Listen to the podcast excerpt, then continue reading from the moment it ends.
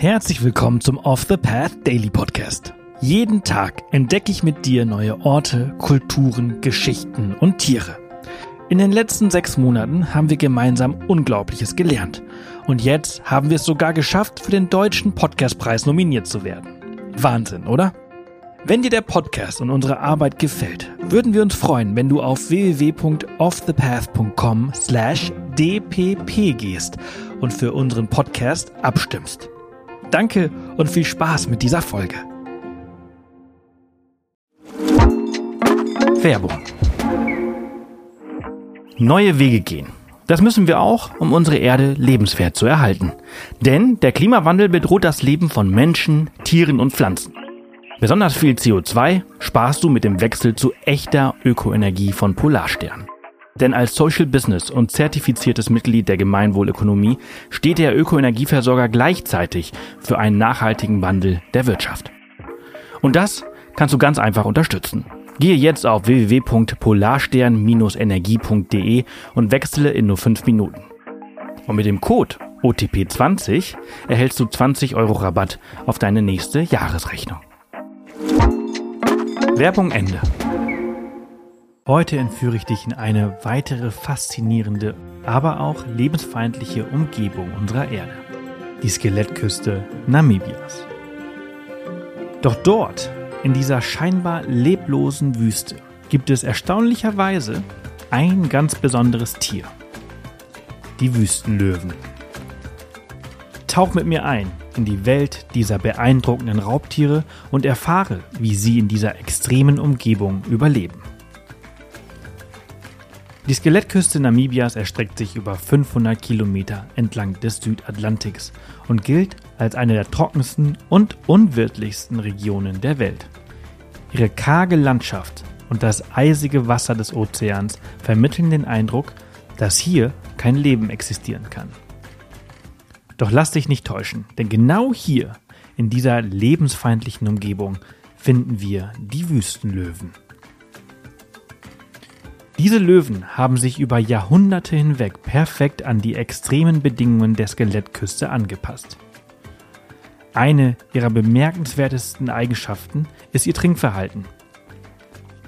Während Löwen normalerweise täglich Wasser benötigen, um zu überleben, können die Wüstenlöwen Namibias bis zu einem Monat ohne Wasser auskommen. Aber wie schaffen sie das?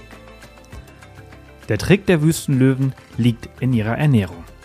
Sie ernähren sich hauptsächlich von Robben, die an der Küste leben. Obwohl Löwen wasserabhängige Tiere sind, haben sie es geschafft, sich in dieser Gegend an die Gegebenheiten anzupassen und sind zu wasserunabhängigen Tieren geworden. Die benötigte Feuchtigkeit zum Überleben erhalten sie von ihrer Beute, die hauptsächlich aus Robben besteht. Doch die Jagd auf Robben ist nicht einfach. Die Löwen müssen geschickt und geduldig vorgehen, um ihre Beute zu fangen. Angeblich gibt es 100 bis 110 Wüstenlöwen im Nordwesten Namibias. Ich habe aber auch andere Zahlen entdeckt, die deutlich geringere Zahlen angeben. An keinem anderen Ort der Welt kannst du Löwen im Meer sehen. Es kann sogar sein, dass die Löwen sich in der Gezeitenzone auch von Weichtieren und Meeresschildkröten ernähren. Namibias wüstenangepasste Löwen haben seit der Unabhängigkeit 1990 im Laufe der Jahre die Aufmerksamkeit internationaler Medien auf sich gezogen. Richtig berühmt wurden sie jedoch vor einigen Jahren durch den Dokumentarfilm Vanishing Kings Lions of the Namib Desert. Der Film erzählt die Geschichte von fünf Wüstenlöwen, die als fünf Musketiere bezeichnet werden.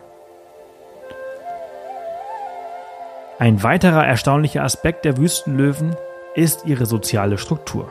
Im Gegensatz zu den meisten anderen Löwenrudeln, die aus mehreren Weibchen und einem männlichen Anführer bestehen, haben die Wüstenlöwen in der Regel keine festen Rudel.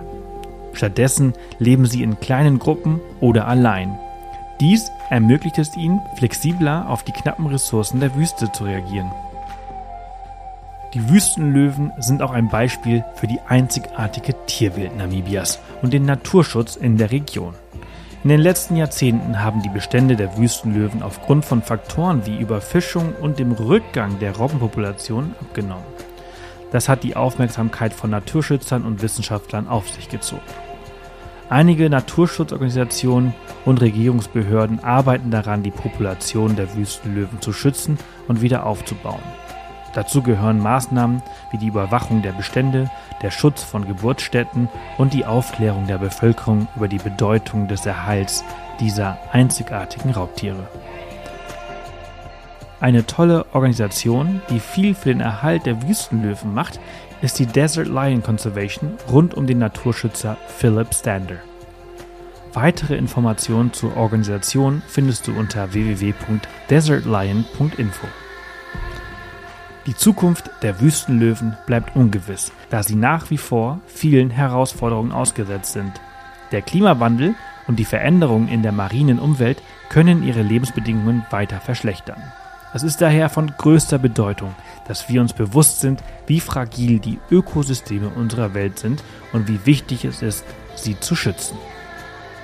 Bevor ich diese faszinierende Reise zu den Wüstenlöwen der Skelettküste Namibias beende, möchte ich dich dazu ermutigen, mehr über die Arbeit von Naturschutzorganisationen in dieser Region zu erfahren und zu überlegen, wie auch du dazu beitragen kannst, die Artenvielfalt unserer Erde zu bewahren.